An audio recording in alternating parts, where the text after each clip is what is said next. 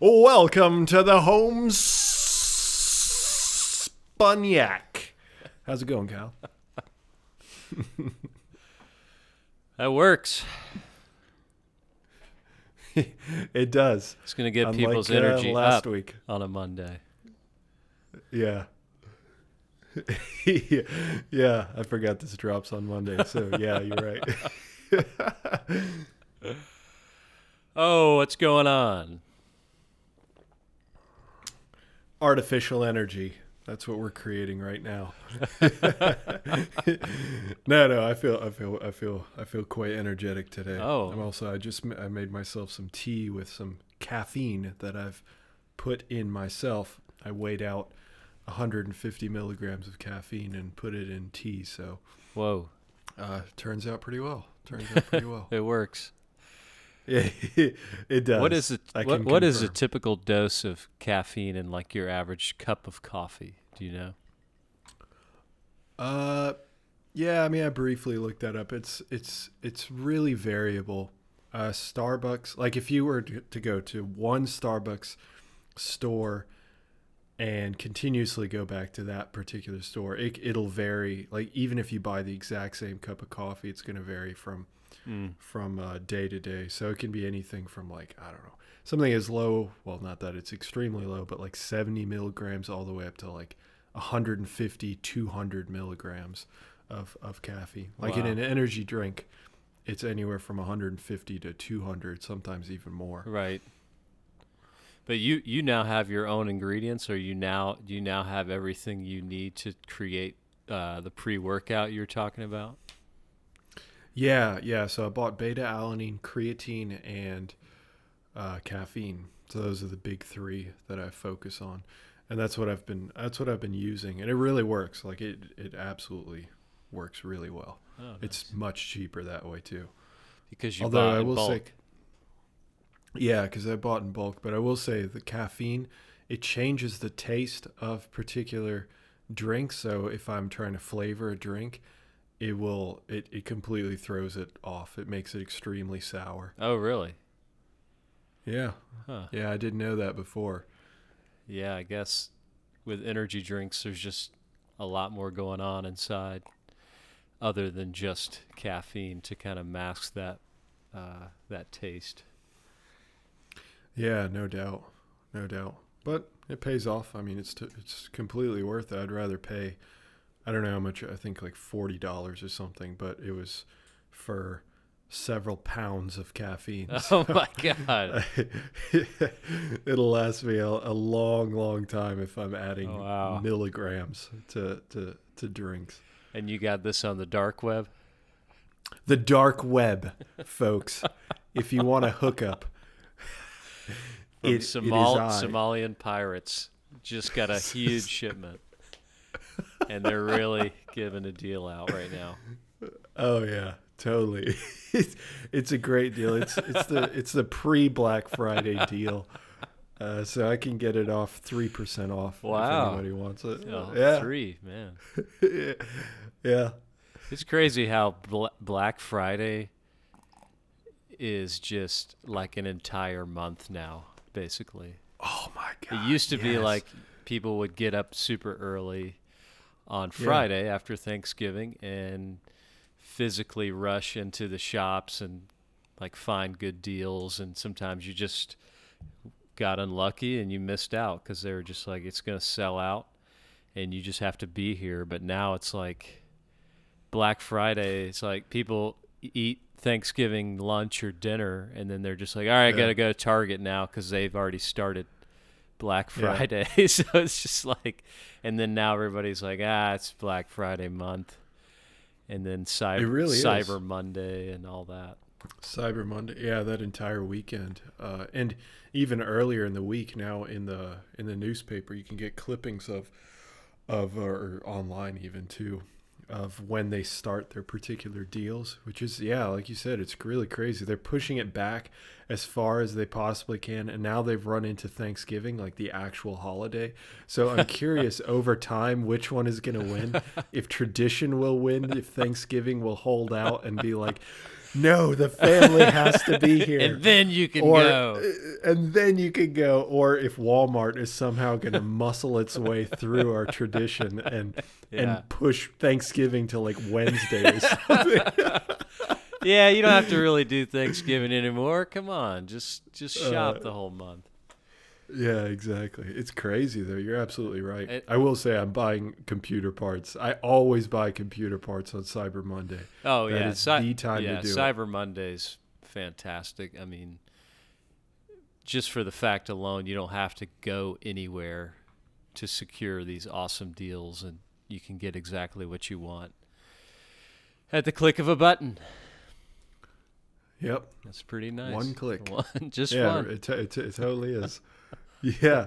Yeah, with uh, Amazon's lightning deals and all kinds of stuff. I know. It's crazy. It's a it's a weird world, but you're absolutely right. I remember when, uh, like Black Friday, when you you would go out at, I don't even know what time, but like some people would start lining up really really late at night on Thursday, and uh, oh yeah. and just get that line started. And once People things camped were sold out, out, yeah. they were sold out. Yeah.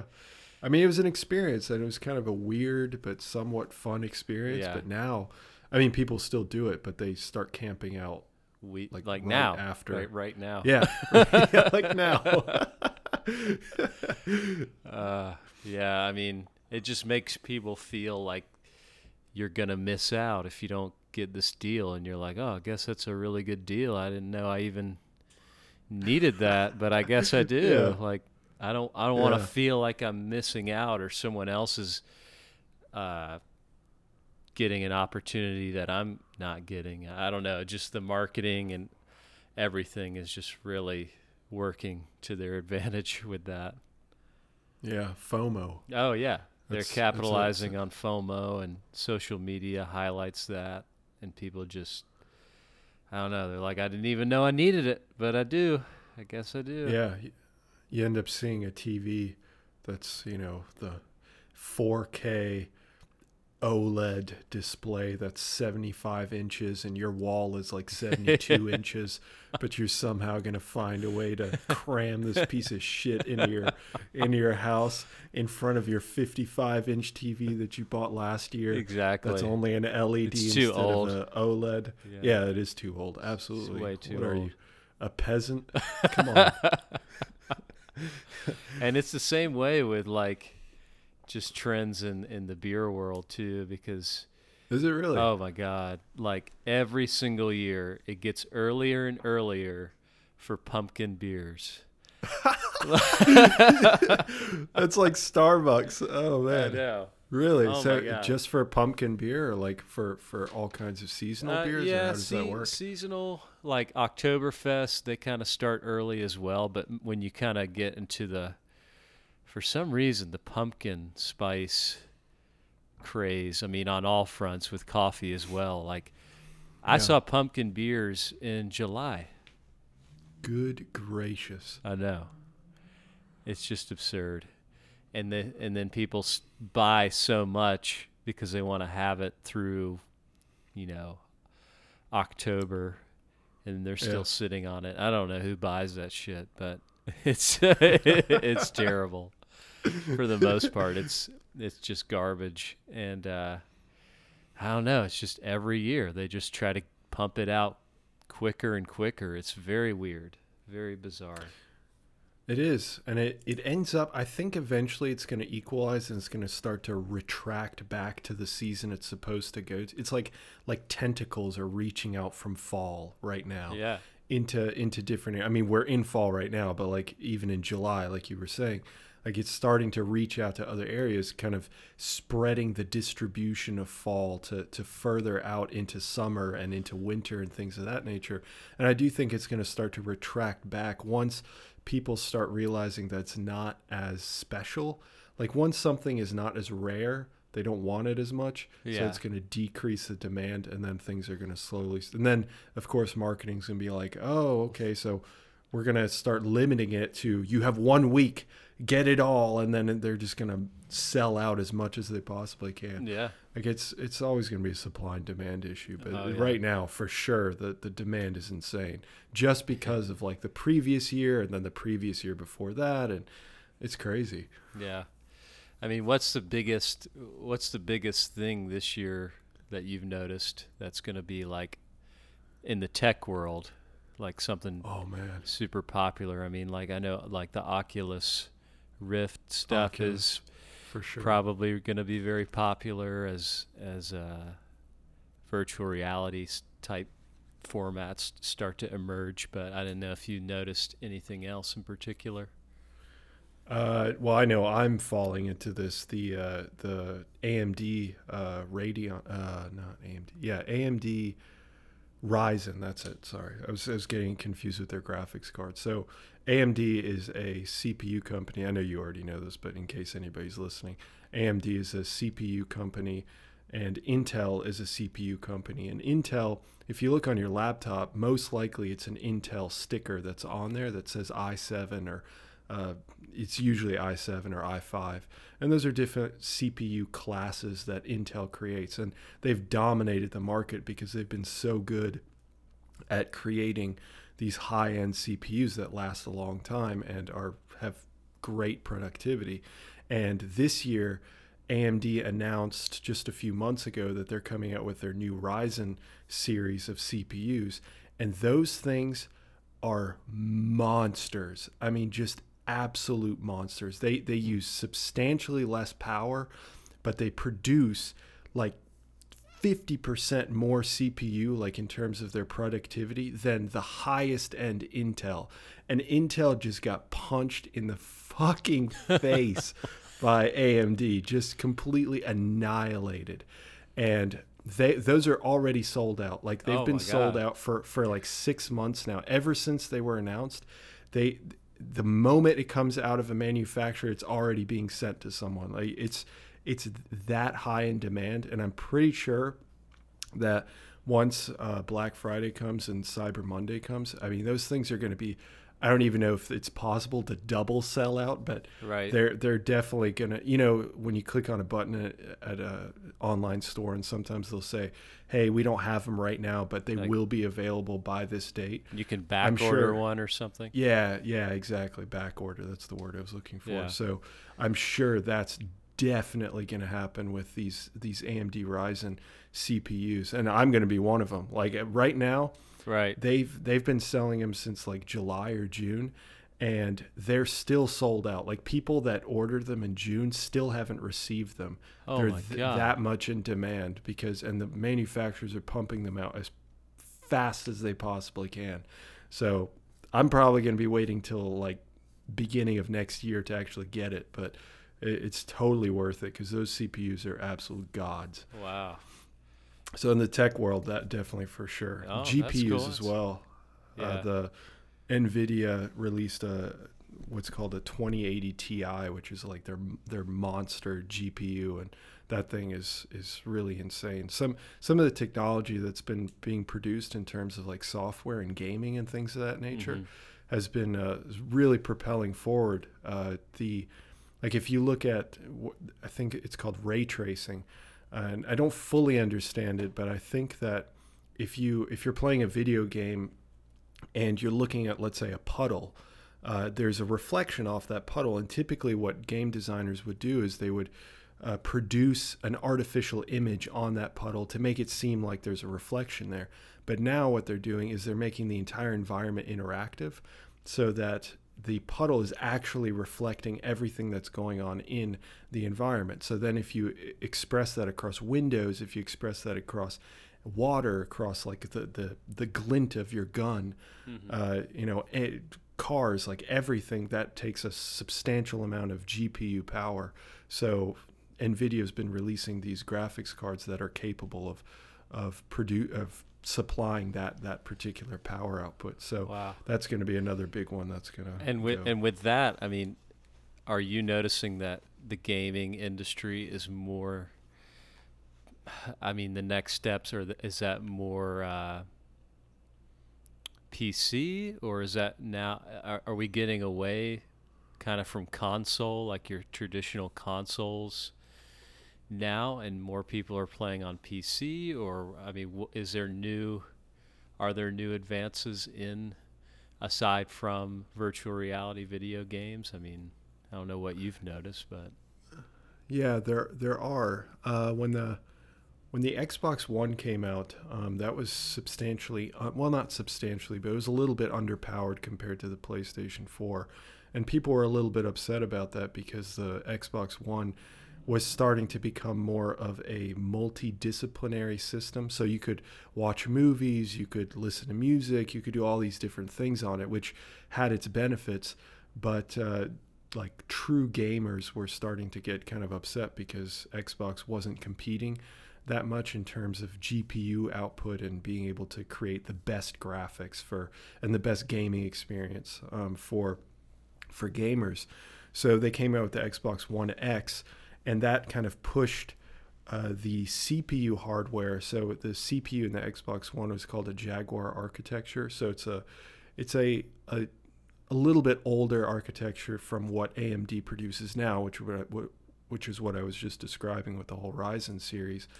And the funny enough, I think PlayStation uses the same same CPU architecture, but they use it differently. So they they beefed it up a little bit, and so when Xbox One X came out, they decided to to increase the amount of RAM, so the amount of memory uh, that the Xbox has. So it has 12 gigabytes as opposed to 8 gigabytes, which is found in the PlayStation 4 and I believe in the Pro as well, uh, PlayStation 4 Pro.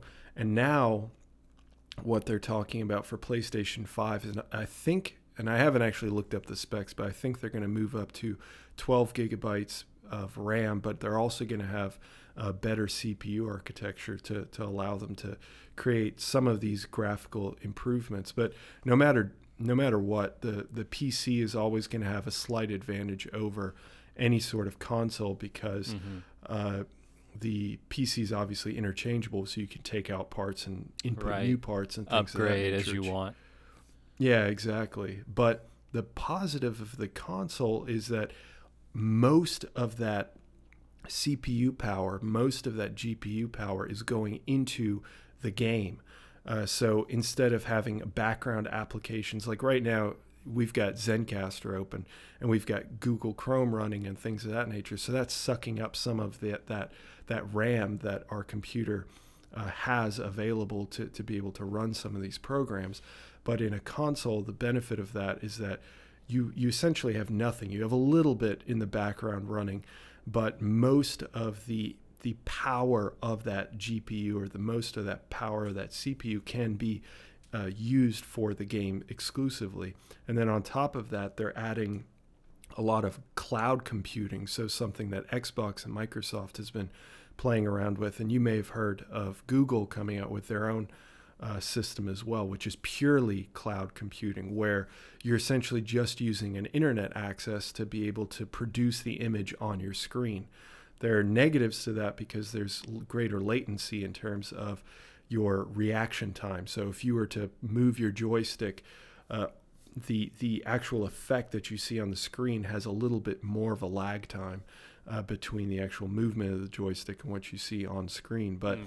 there's some there's some great things you can do with that because instead of of having the CPU or the GPU actually have to run the compute units to create, let's say, a landscape, something that might not change very much.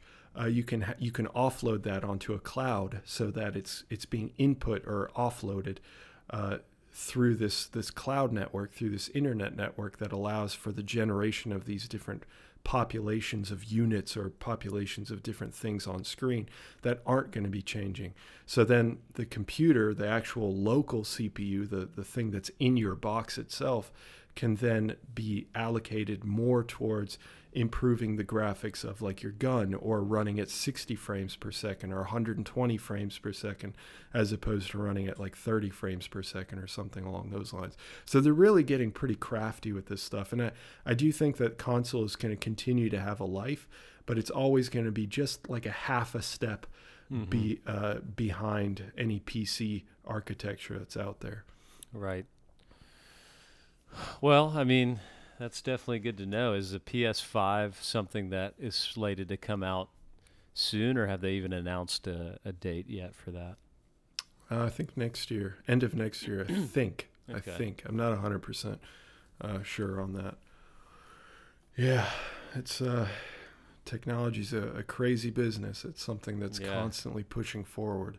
I know. It's like as soon as something new comes out, it's like you buy it and then it's I don't know, there's always someone working on something related to Oh, that yeah. that's they're making advances in really quickly and then you have something that's just kind of set in stone where I whereas if you're into video games and you have a PC, like you said, you can continually buy new parts and upgrade as that technology emerges which is cool too. But I don't know. I just feel like I don't. I, I feel old school and just kind of loyal to consoles.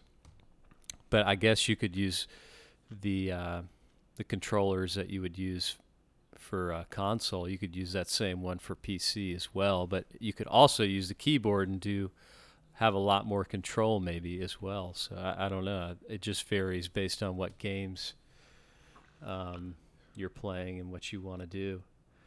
Yeah, Uh, it totally does. But I guess that can segue into the next topic. Uh, actually, wanted to talk about, which is uh, no, I want to talk about this because it leads to this as well. But Okay. um, I just want to get your take on whether or not you feel like video game, violent video games, um, have any impact whatsoever, wh- which would translate over into actual violence um, in society. Like, does it cause people to be a little bit desensitized to violence, which is a totally different question. Um, and I have no data on this at all. I don't know how you could possibly find it, but I know we've played a lot of games, but um, I don't know, I don't know if you've ever thought about that before. It's always been an argument on the news occasionally, um, but I don't, I don't know. What's your take on that? Yeah, I, I will say I think uh, I think the number of people that I've killed probably stayed about the same uh, after I started playing video games. So Oh, okay. So it Uh, didn't, yeah. didn't decrease or increase. no, I think it was relatively neutral. okay. Uh, But were you No, any I- more or less emotional about it? Uh, maybe my sensitivity decreased. I will say I got a little more creative. Oh, uh, okay. due to video Learn- Learn new because- ways, new methods. Exactly. Yeah, yeah. So because you can kind of plan things out a little bit better Right. uh, when it comes to like Grand Theft Auto or something like Oh, that. sure. Yeah. Um, yeah, no, I, I don't know. I, I, I mean, I've, I've heard on the news, kind of like what you said, that uh, people have talked about it in the past, and uh, I, I, a lot of this stuff is difficult to study because any of the research that's been done, which has so far the research that has been done, and I have full disclosure, I have not actually looked at that research, so uh, that's that's always a big priority for me. But on the people that have reported on this research, they've mentioned that the research is a correlative, so there's an association, uh, or they're looking at associations, and they found that there's no link between violent video games and increased uh, aggressiveness in in individuals. Uh, so I, I don't really know. Um, it seems it seems a bit far fetched for me to necessarily say like there's a causative point where a kid plays a violent video game and then suddenly just becomes violent. That just Yeah. that seems a little far fetched to me, but I don't know. I I think the desensitization issue may actually be something to to be concerned about, kind of over time. Uh, the more you get bombarded with uh, constant violence, uh, maybe you do start thinking that it's something that's just part of life, which would be a bit of a shame. I don't know. What do you Yeah. think?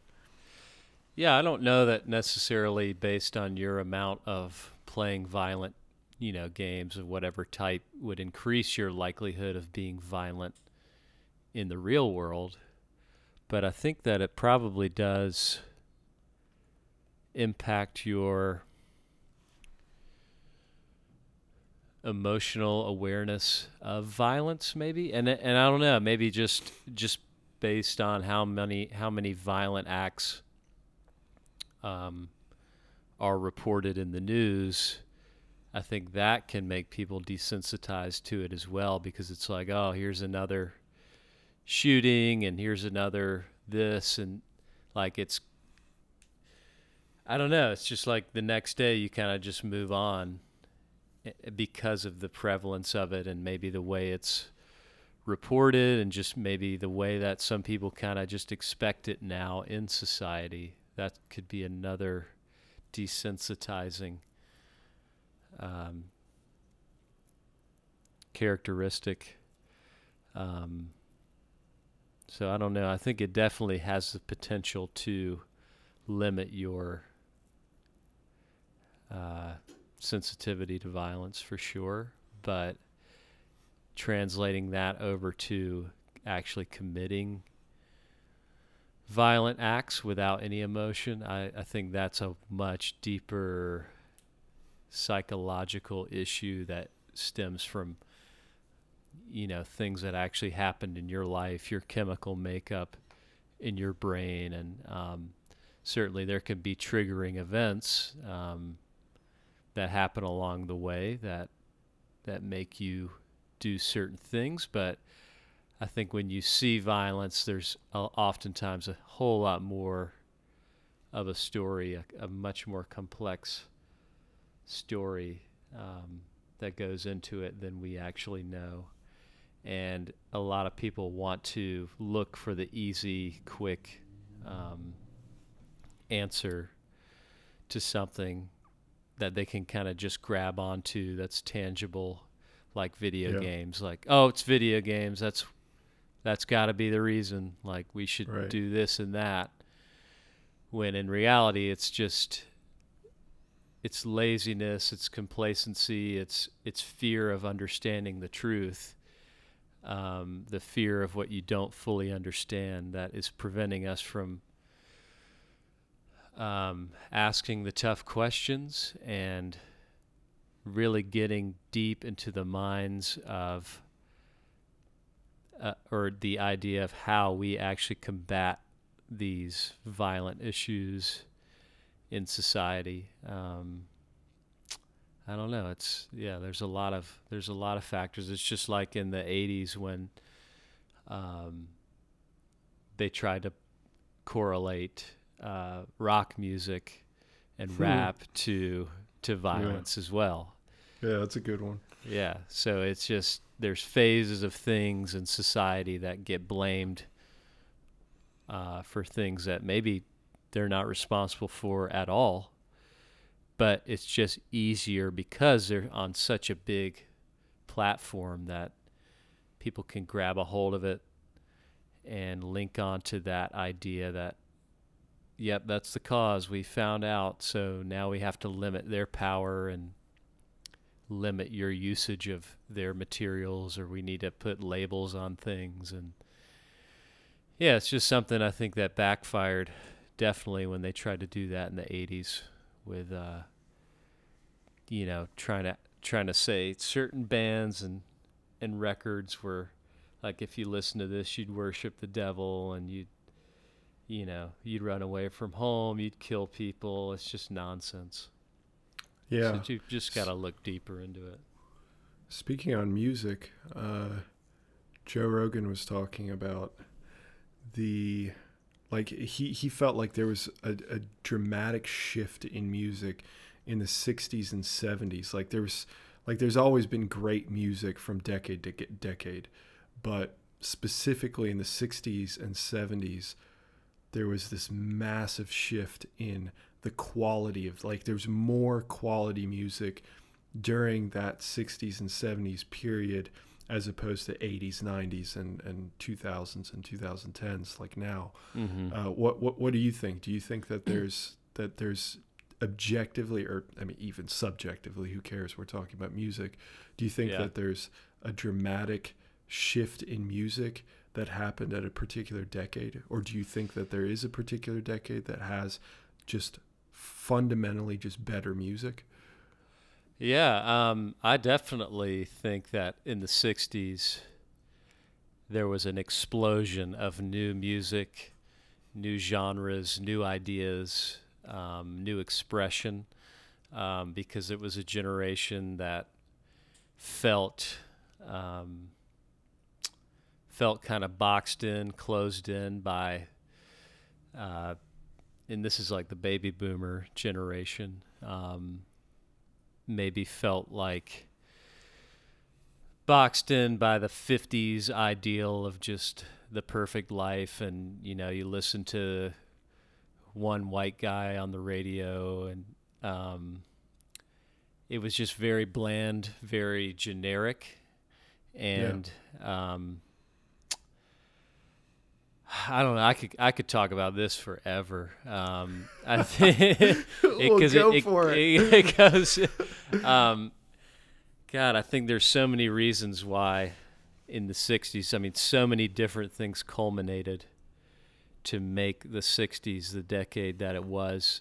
Such Uh-huh. so such a powerful decade for so many different things, but music in particular. I mean, like in the '50s, and um, you had re- these really great blues artists like you know Chuck Berry, Little Richard, and uh, you know they were obviously th- these guys were black and they were discriminated against, and they, um, you know, they had a lot of things that were holding them back from their maybe full potential, but their talent enabled them to still get on the air, and guys like you know Keith Richards, John Lennon, Paul McCartney, Eric Clapton, these guys in England grew up listening to that music, whereas your your typical American person was listening to st- things much more generic and you know I don't know not as not as interesting um, because I think a lot of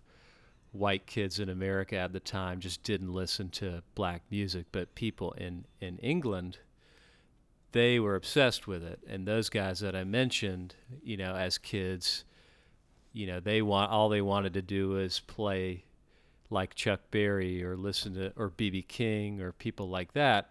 So they took you know that and kind of made their own style of music um, to create like sort of rock and roll as we know it. I mean and in the 60s when the Beatles hit, I mean, it was just like, and it was just like a revelation worldwide. I mean, you you see the footage like people never heard anything like that before in their lives, and Yeah. peop, they would go on tour and they wouldn't even be able to hear themselves play. A lot of times they would just fake like they were playing because the screaming would would would start as soon as they walked on to as soon as they left. And it was so loud you couldn't hear anything. And that's that's one of the reasons why they stopped touring is because they're like we can't even can't even play. Like we almost get killed every single night for like guys and girls running on the stage, literally trying to just tear them apart, just consume Yeah. them.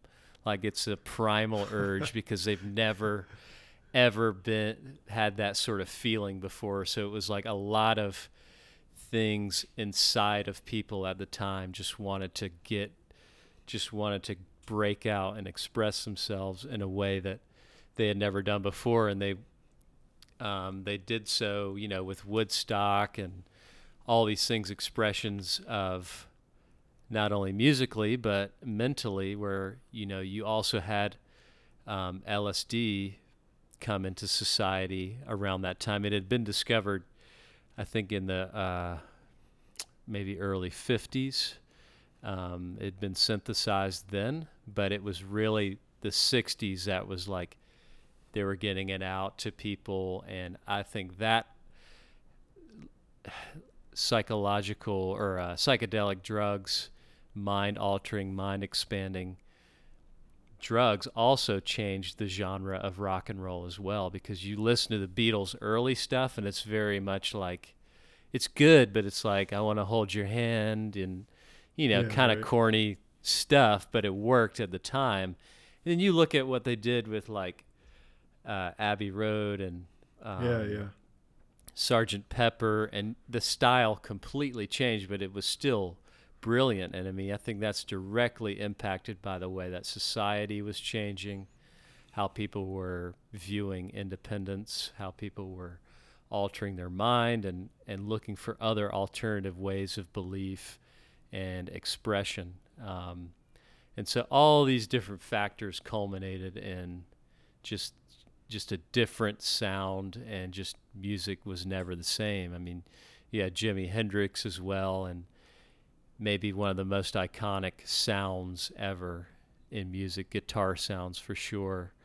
Right. Um, you had like Pink Floyd emerge um, from the 60s, Led Zeppelin uh, emerged in the late 60s. And a lot of people, you know, ulti- the Rolling Stones, I mean, so many people in England blew up then or were starting to and then they came and toured America and it was like we're basically playing your we're basically playing music that originated here from guys like you know the old black blues guys from the 30s up mm-hmm. through the 50s we're basically playing that and reintroducing you guys to your own music that you just were not that you're just too ignorant to to listen to and appreciate what you actually had but we're just putting a new a new twist on it. But basically we learned from these guys and Elvis people like that kind of groundbreaking people. But definitely the Beatles were like you know there had been nothing like that before and they inspired pretty much everybody after them because they're so diverse and their music portfolio is so varied. Um, but yeah, that I don't know. I just look at that time period as like kind of the big bang of um, of rock and roll anyway. But also, you hear really famous musicians in different genres, and they're like, "Yeah, I mean, I, I listen to the Beatles, or I listened to, you know, Pink Floyd." Um, Led Zeppelin when I was a kid too, but maybe now I'm into blues or I don't know. It's just that was definitely a time for so many different things, especially in the United States, where you know we just went on a completely different path. But you feel like the 50s were the catalyst then to the 60s explosion, or as you put it, the Big Bang.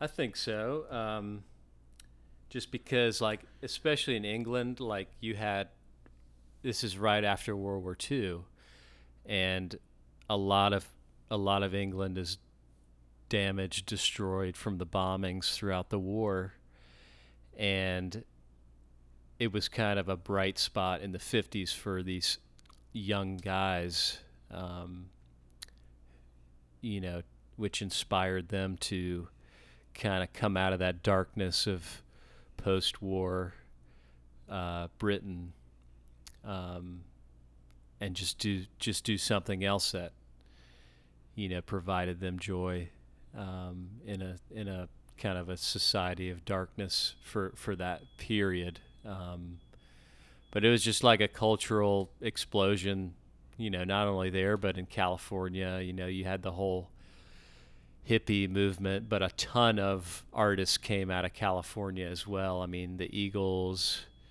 Jackson Browne, uh, Neil Young. Uh, I don't know. I mean, the list goes on and on, but it's definitely like the 50s, I think. Definitely that's when everybody's um, starting to really discover you know, hey, this this music is really cool. Like we could put our own spin on it. The '60s is when it was act- was kind of actualized um, first in Britain, and then it just it spread here like wildfire, basically. Yeah, seems that way. It's uh, there's there's a lot of iconic bands to the point where if you were to just mention the band, even if the person doesn't know them, which is hard to imagine, but like I mean, you've mentioned Led Zeppelin, Pink Floyd, Uh, you know, there's all kinds that have come out of the the 60s and going into the 70s. Those those particular artists left such a dramatic impact that even today they're revered. And I don't know if there's another decade where a person could list so many different artists from that particular decade and people will say you know 20 30 40 50 years from now that yeah that they they would just have recognized like yeah i don't know i'm like if i were to just come up with one like the black keys if you were to say Mhm. that them they're really popular now but i don't know if well i know I I almost know for a fact that they're just not going to have the Yeah. impact that some of these others had that that you've already mentioned. Oh yeah. Uh, because they can transcend time basically. They can transcend decades. Right. Like you know there's certain things that define decades but good music is going to be good music forever and it's just hard now because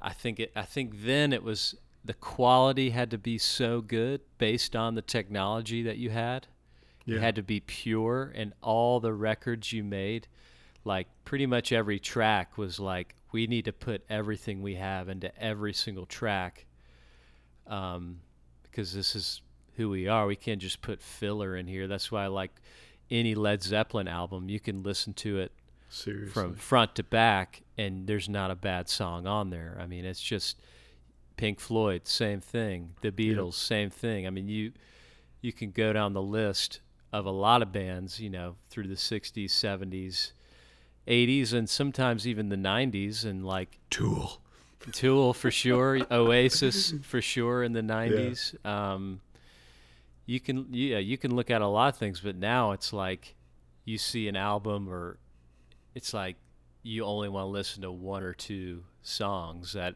so true because people are pumping out these singles and I don't know, you just don't buy albums and you don't buy CDs anymore. You you can pick and choose. Whereas back then it was like you bought a record and it's like you were just so happy to have that record. You just wore it out like let's just put it on and just don't touch anything. Yeah.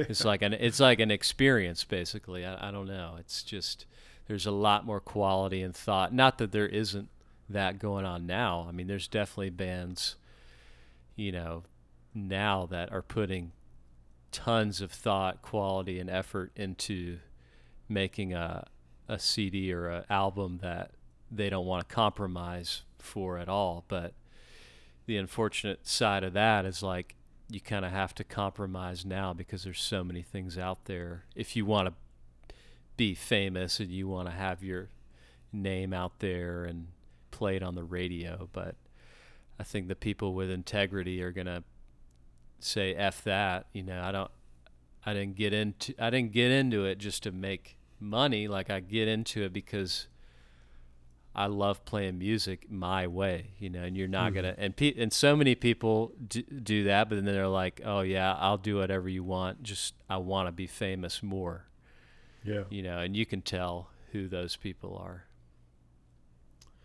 uh, a majority Yeah, I, I don't even care what some people say. Like some of the artists, they're they're just BSing their way through an interview. I, so, oh yeah, I it's good gracious. It, you're so right about the filler aspect. It, they'll have yeah, one or two songs that they're really banking on that they've put a lot of effort into. And let's be real, they probably didn't even produce the song themselves. But let's No. gi- given given the benefit of the doubt, and they produced the song, like you can tell the quality of that one song, which still, in my opinion, isn't that great. But it's still a higher quality than all the other songs of that album, which maybe have like a catchphrase or something like that that they throw in there and they Yeah. hope that it sticks in a person's head and that's what makes the the song quote unquote good in- Yeah. as opposed to having actual artistry in terms of like this segment of the song i'm going to I'm going to do something really cool and bring in a different instrument or you know some some different sound or something along Yeah. those lines. It's just it's always follows a generic structure, and uh, it's it's really frustrating to listen Yeah. to that stuff. It's it's it's pretty sad, but you know, even in the you know '70s through the '80s, when it was like radio stations were on top of the world, just like playing the new stuff, you wanted to have a track that was like AK radio friendly, something Right. that was catchy and you know you could continuously play.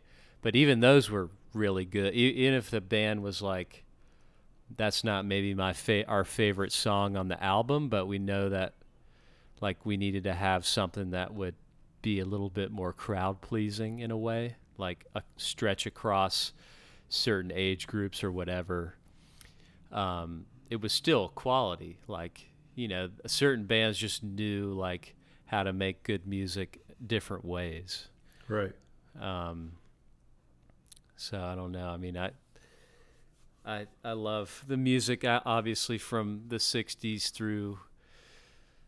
I don't know. I mean, obviously, I like stuff now, but I think the '60s through the '90s, I, I tend to listen to the most. Like if I had to look through my, you know, percentage iTunes, what I listen to, it's probably bands from those decades.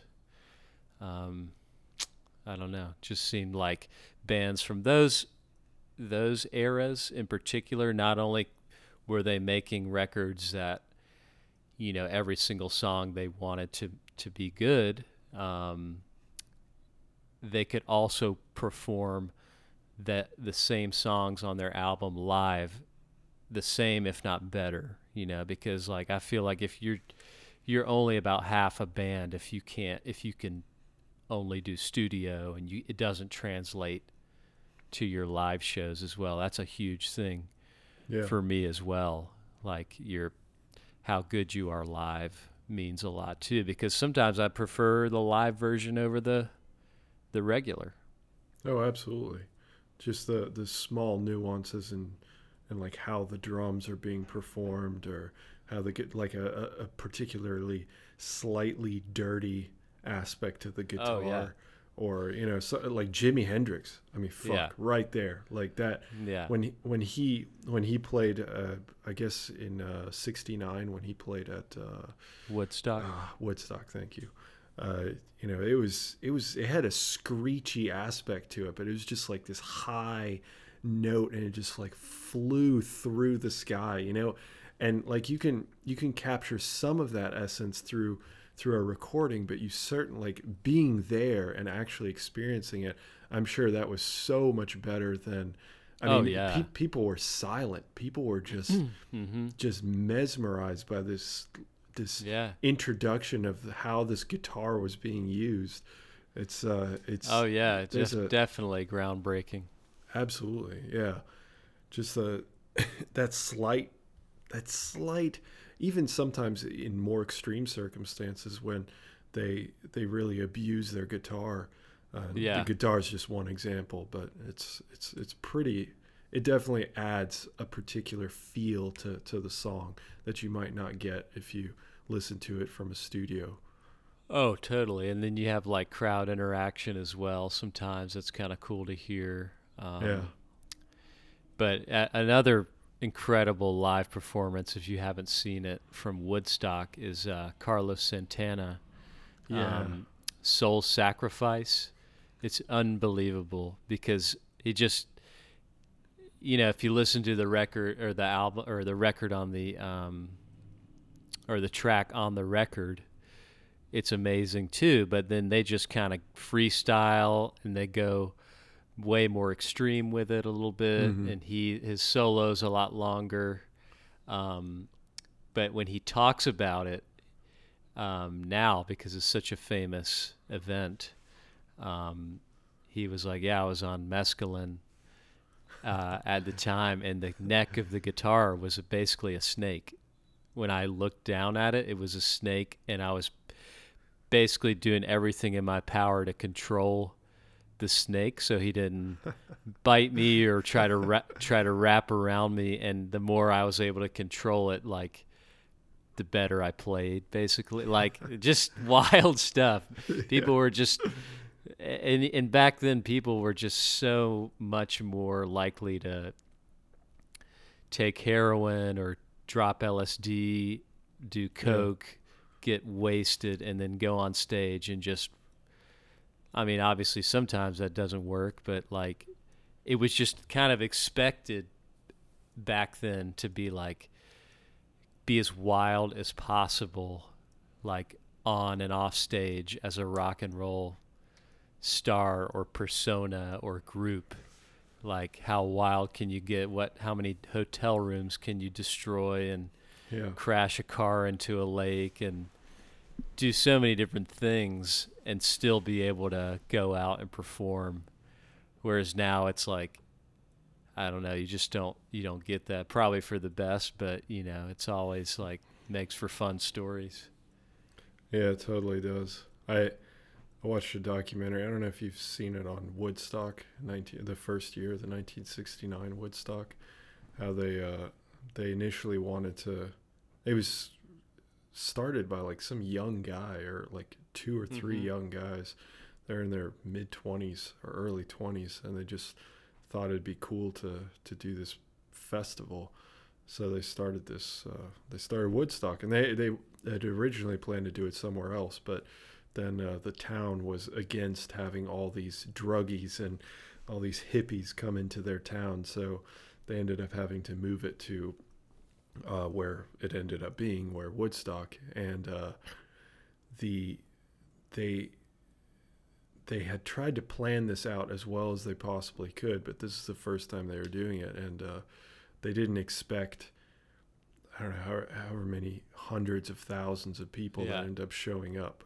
I don't know. It was like, I guess don't quote me on this, but I think it was like 400,000. I could be wrong on that. But some absolutely just insane amount of people going to this small town and uh, they they had built these they they could either build the, the stage they were like two days out or one day out or something along those lines and people are already showing up. I mean people are showing up because they were traveling from across the country in some instances so they were getting there a few days early uh, before this festival started and they could either build the stage or they could build the fences to keep the people out and only allow the people obviously that had tickets. And they they, they had to build the stage. So they just they just didn't have fences. So when people would call home uh, the people that were already there when they would call home they would just tell them like hey don't worry about the tickets. Just come. Just and there were a lot more people that came than they were supposed to and they announced essentially after the first day like yeah guys listen this concert's free. We we have no way of we have no control. Yeah we have no control over this situation. And then they said like please we beg you like make it make it a great experience. Like don't don't screw this up essentially. And then yeah like but then keep in mind like with that you know with jimi hendrix with i can't even remember all the different people that end up going but there are tons of incredibly famous artists. Maybe they weren't that famous then but they were certainly rising and some of them were extremely famous. Um, they they had to get paid and they still showed up like they still showed up and yeah. performed, and the the place was so jam packed that the roads were completely gridlocked. So they had to to hire a helicopter to yeah uh, fly these these artists in, and they had to change the scheduling and all that because the just the the mayhem that occurred in terms of mayhem in terms of just the number of people and the, the number of cars and the transit and whatnot. Not necessarily that people were causing mayhem, but yeah, like you said, like the, all every single one of these people were were tripping on acid and just shrooms and yeah. just having the time of their life, and it was one of the greatest kind of come together like, moments. Yeah, peaceful gatherings, such a large gathering. Yeah, of people yeah. like kind of with one common goal, I guess. Yeah, exactly. Um, So that was like the height, probably the event that was like the height of the '60s that kind of marked that sort of movement, that that period um, in music, anyway. Mm-hmm. And then I think later, or in like '70, or late in '69, it might have been in '70 or '71. There's a huge. They were trying to replicate that in a place called Altamont in California, and the Rolling Stones were basically headlining, and uh, it definitely it just spiraled out of control um, in a bad in a negative way. Like one guy got shot and killed, um, like right in front of the stage. Like they saw it happen, like and they're in the middle of playing, and you can look up like footage of this where they're like getting into a song and then like you can see like crazy commotion at the front and then they just stop immediately and Mick Jagger's like yelling at people like please like everybody back up like it, it's it's pretty wild like and the, Keith Richards the guitar player was kind of like yeah that definitely was in my mind the event that like killed the peace love happiness vibe of the 60s and he's like Mm. now we're in, into the 70s and it was a, a, a totally different um, vibe from that um, but yeah it's pretty pretty intense Yeah, it it is. It's it's something that's really difficult to capture. Uh, Yeah.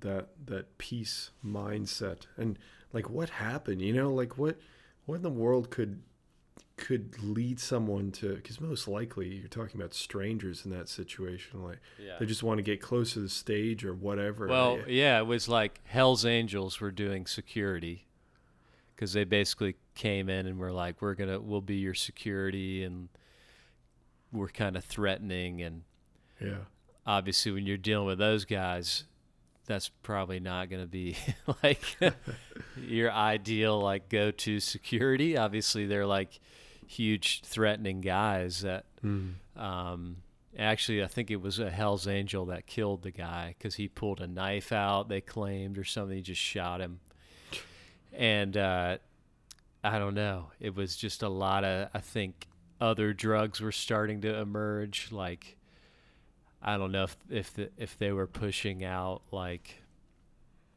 I don't know if meth was around then, but definitely speed, meth, things like that. Maybe cocaine Mhm. um, heroin certainly.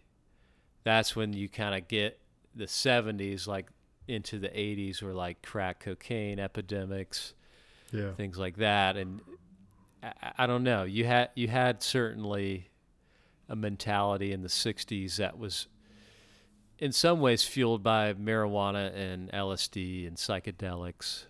Um, and they were legal for a while in the U.S., but um, after that, they were made illegal because certain special interest groups that had their, you know, had the pocket of the government, um, certain organizations who didn't want to do any research at all on these drugs yeah, wanted to, you know, create myths and and falsehoods around their effects and what rather than really trying to understand this new thing that was so powerful in society you just want to eliminate it and criminalize people who use it. Um, yeah, so and now we're finally you know starting to be able to pick back up where we left off in the 50s because there was so much research done after Albert Hofmann had synthesized LSD for the first time and then you had people who had been to Mexico and South America who had gone on these spiritual quests with the shaman with certain things like peyote and Mhm. mushrooms that people had been using for thousands of years in those civilizations.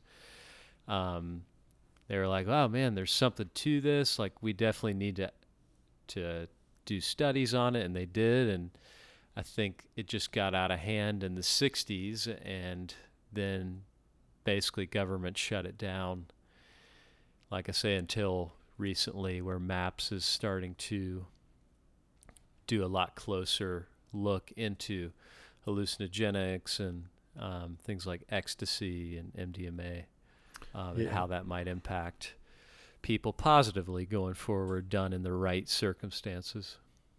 Yeah, uh, Johns Hopkins here uh, in Yeah. in Baltimore just opened a clinic that specifically looks or specifically studies psychedelic drugs and their positive impact. As a matter of fact, I think what would be really interesting is getting one of my friends here uh, to to join us on the podcast. He's extremely knowledgeable when it comes to all kinds of drugs. Uh, I mean, any psychedelic drugs. He knows. He knows their history. He knows their effects. He knows all kinds of information on it. So I think I think he'd be a great person to have on the yeah, podcast. I'd love to. I'd love to. That's a topic that I'm I'm very fascinated by. Yeah, yeah. Um, like the the uh, I guess it was Hofmann. I I you know I don't I don't know the history of all this stuff, but um, with the bike days, did you ever look into that? Like the um, oh yeah. bike day being a big thing, for- Yeah. because of LSD. Oh yeah. So he he's yeah. the one that basically, yeah. that. Yeah, and he, ah, God, I can't. Um, wow, he lived to 102. Albert Hofmann.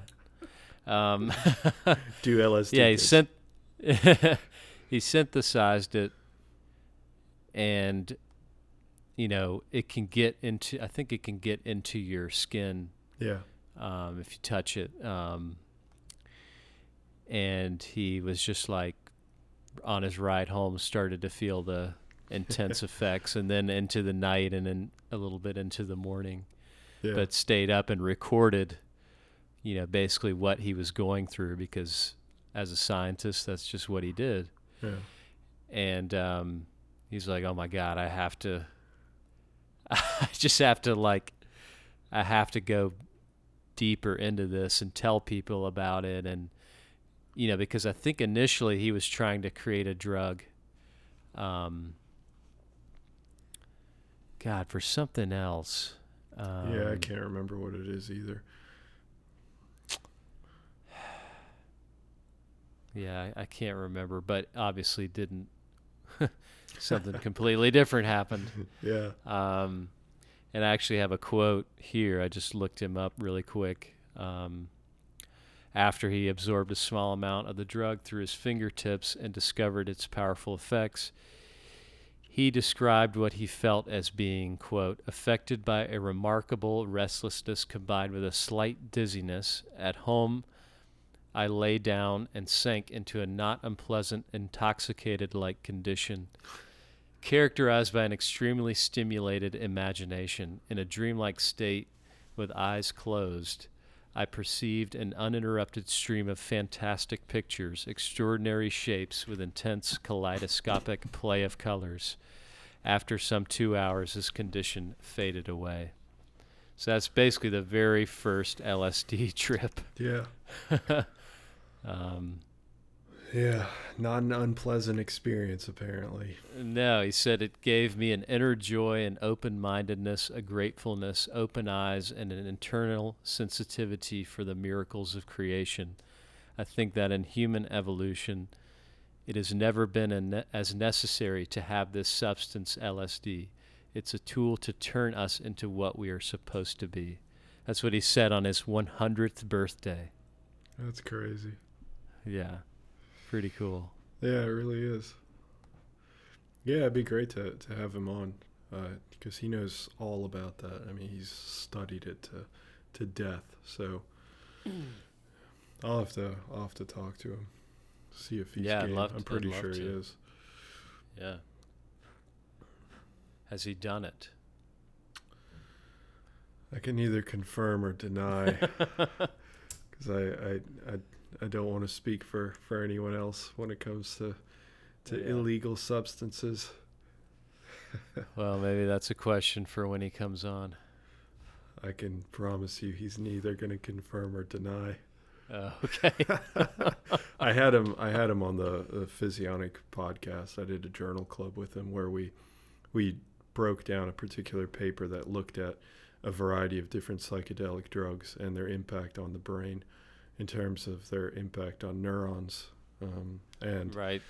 uh, yeah, so it was it was it was an inter- really interesting paper, uh, but yeah, he was telling me a little bit about just some of the history, and that's how I learned about Bike Day, obviously, and that's that's how Yeah. I learned about some of the effects of LSD and DMT and DOI and uh, geez, like uh, Ayahuasca and yeah, um, psilocybin and psilocybin. yeah, a variety of, of different drugs. So uh, it was cool stuff for sure. It was really cool. Yeah, I I read that book by uh, Michael Pollan just put out, um, How to Change Your Mind.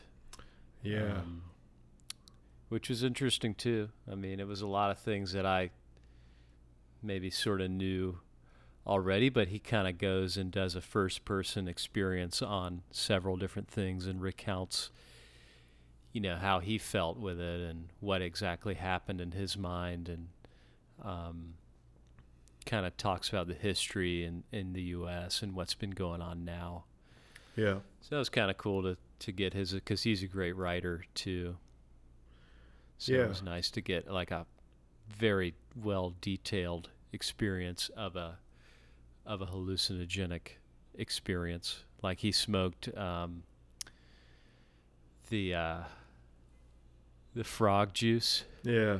Have you heard about this one? Where well, they I- like he's, take he's frogs. talked about it in on the J- Joe Rogan Experience again. Oh, okay. Yeah, yeah. Um, but that was a cool little passage what he what he experienced there. Yeah. He- it's just like, how the hell did you discover that? Yeah. Like the first person to discover that. well, well, tell tell tell it anyways. Well, basically, there's this particular toad. Um, I think you can find in like New Mexico, Mm-hmm. certain parts of the, you know, maybe Southwest, or and um, basically they have these juices that they'll secrete from their pores if you squeeze them, and there's so many of these things um, that come out a certain time of year, and there's these people who go in with masks and um, discreetly try to do this because the substance itself has been made illegal Uh-huh. and um, you catch a fro- a toad or however many, and you squeeze it, and apparently it does nothing to harm the the frog, but obviously the frog can't tell you that. Um, his expression just does Bitch, not what you change doing? at all. you secrete it onto like a uh, like a window pane, like a Uh-huh. little gla- piece of glass, and you wait for it to dry, and then you scrape it off into uh, you know a bowl or, a or some sort of smoking receptacle, Mhm. and you you smoke it like a few different times in a row and essentially like you're just kind of knocked back and you lay down and for about 10 15 minutes you go through an insane hallucinogenic experience inside your mind Mhm. um, and you feel like you're blasted into outer space i mean that's Jeez. and you encounter different beings or you keep repeating something or you Right. remember something from your past i don't know it, it can be quite different for certain people but nonetheless it's overwhelmingly powerful no matter who who you are Yeah. i mean it just doesn't matter if you have like some sort of tolerance or whatever you're going to have a wild experience that maybe sometimes for people feels like you know hours upon hours but you've only been in this alternate reality for 10 minutes Yeah. Right. so it's just fascinating because we still don't know the full range of effects that these kind of things can do, but people are certainly looking more into it um, now. There's a show on Vice called Hamilton's Pharmacopoeia, where it's this guy, Hamilton, who's a chemist, and he goes to all different parts of the world that might have a ritualistic past of using these substances to you know do all sorts of things go different places in your mind and um, hallucinate. Mm-hmm.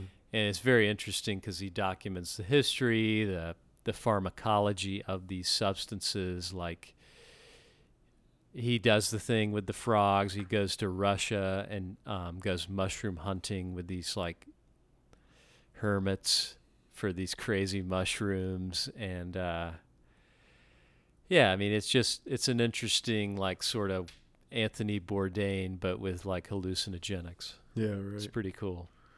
Yeah, it is really cool. What I'm most intrigued by is the effect that it has on the brain, obviously, but just not necessarily a negative effect, but like during the hallucinog like hallucinations that people experience, like what is going on in their brain Yeah. that's that's causing them to experience like this specific set of halluc- hallucinations.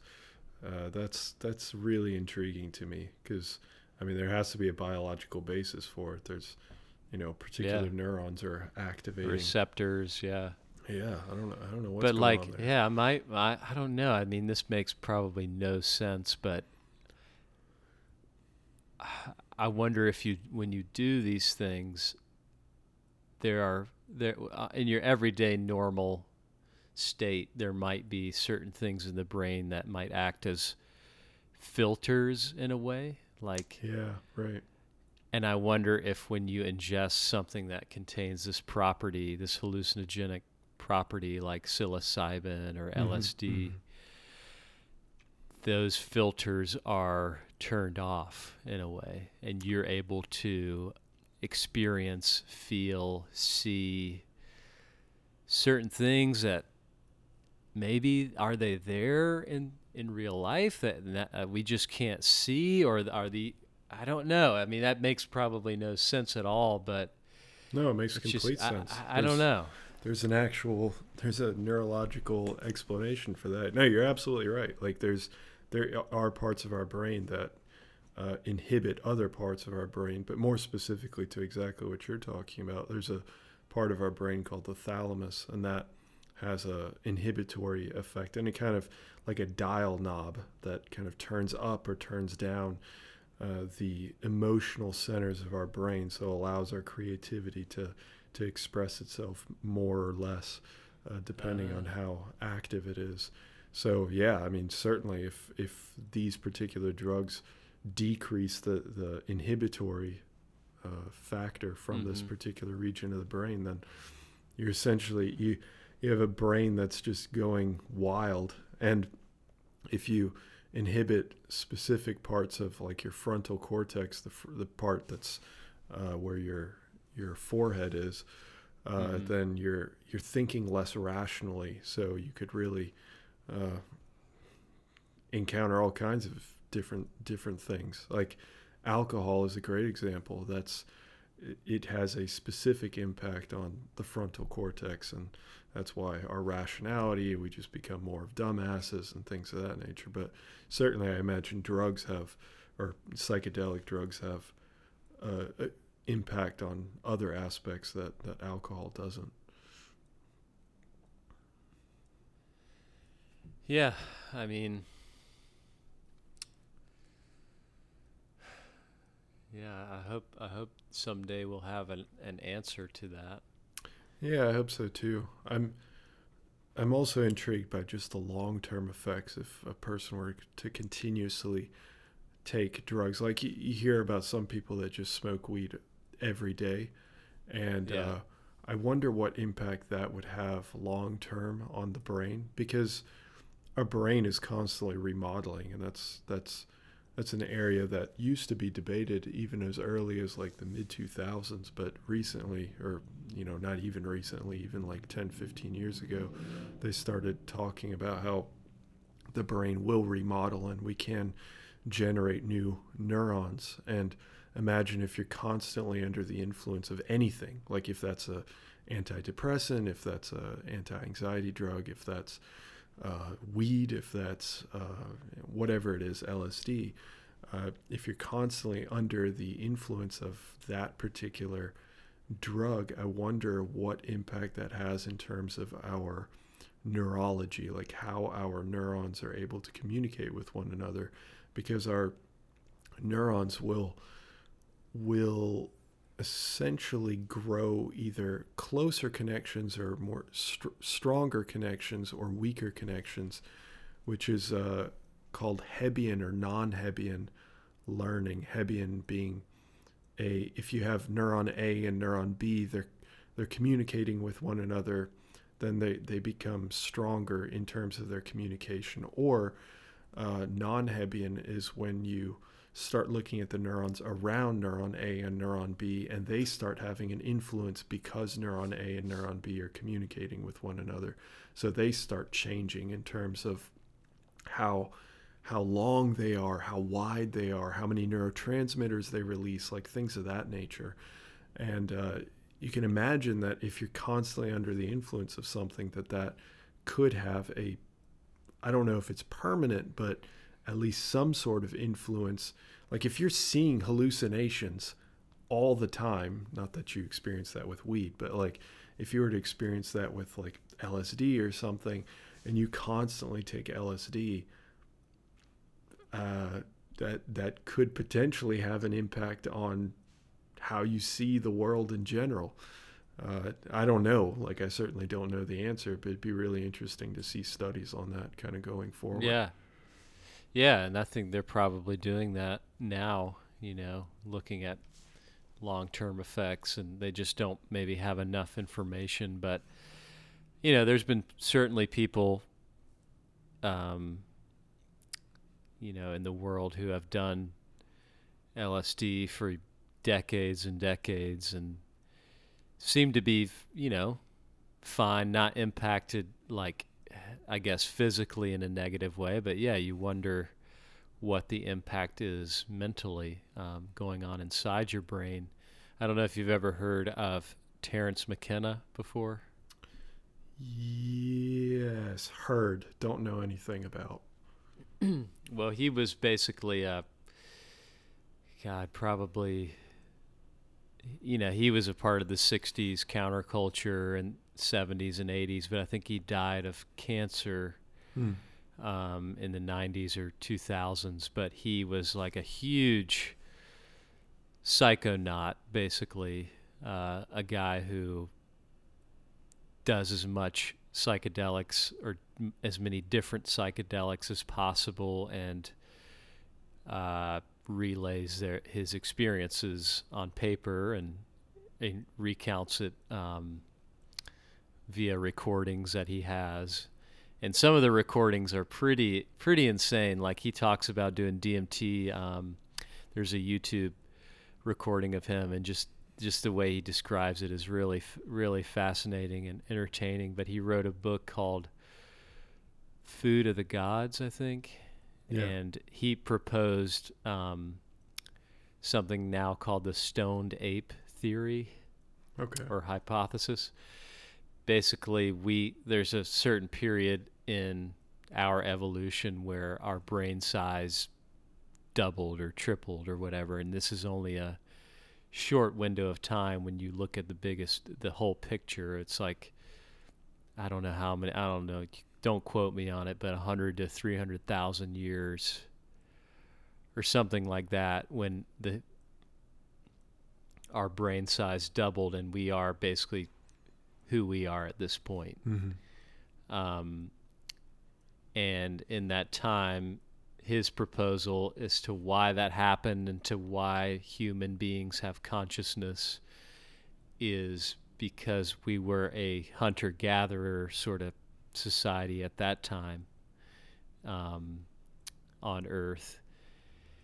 And basically, you follow the animals, and then the waste of animals that you follow grow mushrooms and and some of those mushrooms are psychedelic properties. And like you were mentioning um, certain serotonin levels certain uh, neurological pathways are opened up and expanded. And over the course of so so long after doing that for so long he proposed that these mind altering hallucinogenic substances were a catalyst for our brain growth, um, our consciousness expansion in a way. And, uh, you know, a lot of people are like, that's insane. But I think when more research comes out on its effects, I mean, people might take a little bit more seriously because we don't know at all why we are the way that we are and why humans have this capability for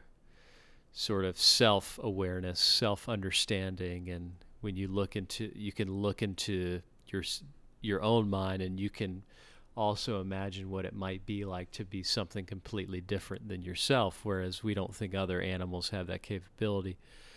That's kind of what consciousness he's talking about, and I don't know. I just I thought it was super interesting. I mean, he's at least coming up with something. oh, know. it's fascinating. Absolutely. Yeah. And that, yeah. that paper that Bobby and I went through, that specifically looked at psychedelic drugs and their impact on brain growth. So he's absolutely yeah. right. Psychedelics yeah. do increase the size of the neurons and do lead to greater connectivity between neurons. As a matter of fact, there's greater connectivity with marijuana. I remember reading and reporting on a p- particular paper that even looked at something that's non psychedelic as far as I understand. You know, I'm not I don't know a whole lot about different psychedelic drugs, but yeah, but even with marijuana there's a greater level of connectivity in the brain from the presumably because of the consumption of of marijuana uh, of and the same was true and even more markedly a, a huge change with LSD and DMT and uh, psilocybin some of those uh, tended to have a dramatic impact in terms of brain growth. Now, if that necessarily translates to any sort of functional outcomes, you know, we, we don't know that. That's where the research mm-hmm. would, would still have to go. But yeah, it's really interesting. You said Terence McKenna. Yes, Terence yeah, McKenna. I think I think Bobby and, knows uh, about him too. So. Oh, I'm sure he yeah. does. He's like a very seminal figure in that sort of world. Yeah. And um, the book Food Food of the Gods is is really it's a cool book. I mean, it's a it's a fascinating look into that world before anybody else was kind of really seriously having these ideas, and he kind of went to the next level right. um, with it. Right. Um, in a in a time where it was maybe being looked down upon, but uh, his brother actually, um, I think his name's Dennis, um, did a ton of work with him but he's still alive and he's been on Joe Rogan a couple times. Um, and it's it's really good, really good interviews. And they talk about his brother and they talk about things like we're talking about now. And uh, he's a good, he's a really great guest. And obviously, you can look that up on YouTube and find it pretty quickly. Um, but Joe Rogan was a huge, you know, Terence McKenna fan, I guess. He always wanted to meet him, but I think he just died a little prematurely. Um, but there's so much, you know, footage and mm-hmm. writing from him that he really liked, and his brother continues to kind of hold his torch and do a lot of work, and he's a really smart guy too. Yeah, he seems like he seems like a really interesting character. I think I remember uh, Bobby actually sending me a a quote by Terence McKenna, but I can't remember what that that quote was because I remember reading up a little bit on him, and you mentioned that uh, he died because of uh, a of cancer. I, I I think so. Yeah. Oh yeah. Okay, I found it. DMT is a reliable method for crossing into a dimension that human beings have debated the existence of for 50,000 years. Is there an invisible, nearby world inhabited by active intelligences with which human beings can communicate? You bet your boots there is. Terence McKenna. See, uh, uh, I mean, yeah, DMT is kind of like the frog experience where you know it's 10 15 minutes of just the most intense thing and Joe Rogan described it as like mushrooms times a million right um you know in outer space or something like that yeah this is how I responded to Bobby's quote by Terence McKenna. he can shove his inspirational quotes up his own ass.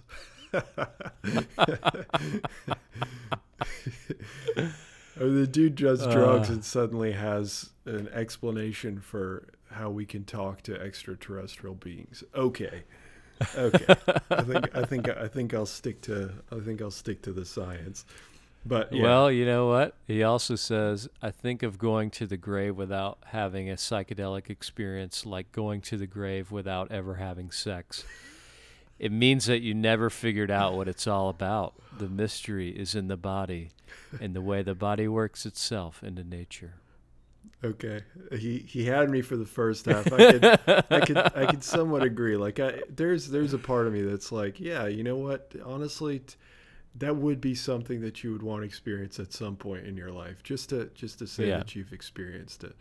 But uh, yeah, I, once once you start stretching the uh, the the truth on, I'm not I'm not discounting any actual experiences, but once you start getting into like, hey, I'm going to explain physics or I'm going to start explaining science without actually having done anything except taken a drug and let my mind take me to to wherever I need to go. Like you're still limited by your brain. Like if you didn't learn anything and you take a drug and it opens up all these different ideas, that doesn't necessarily mean that they're true.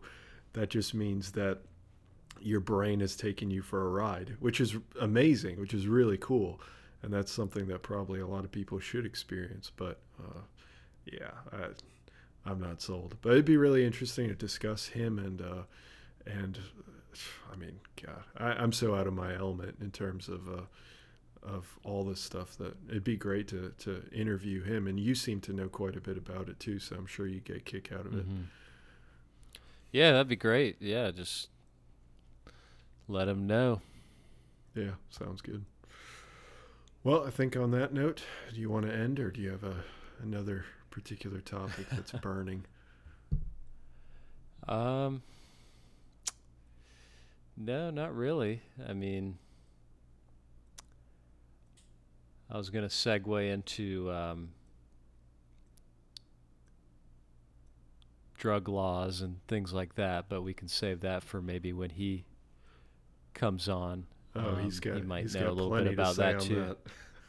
Yeah, because you know there's an epidemic now with opioids and Yeah. fentanyl in particular, and uh, it'd just be interesting to see his opinion on that. And looking at Portugal, they've legalized everything, Huh. and and they're um, it's crazy numbers that have just deaths have gone down so much. Huh. Uh, I don't have all the facts in front of me, but um, yeah, they legalized all drugs. That's you know, incredible. over a decade ago, I think, n- at this point, and they've never hesitated. I don't think by going back because the overwhelming positive effects that has had. You know, Yeah. but I need to look more into. it. I think he probably knows more about that. But that was something that, you know, I think we could we could definitely talk about and potentially learn from. Yeah, I would t- that would be really interesting. I had no idea. I really had no idea. So that's yeah. that's a great social experiment to, to discuss. Yep. Yeah, sounds good. But yeah, aside from that, that's pretty much all. Okay. Well, I'll talk to him and uh, I'll see if I can get him on next week or or the weekend after and Yeah, try just and figure it out. And then in a few weeks, I'll be home so we can uh, do the whole wine tasting and uh, do the the live the live podcast. That'd Yeah. be a lot of fun. Yeah, let's do it. Sounds good. Well, folks, that's the episode. Hope you hope you guys have a great week and at least from my end, I wish you a great week. Have a good one. Yeah, we'll see you later.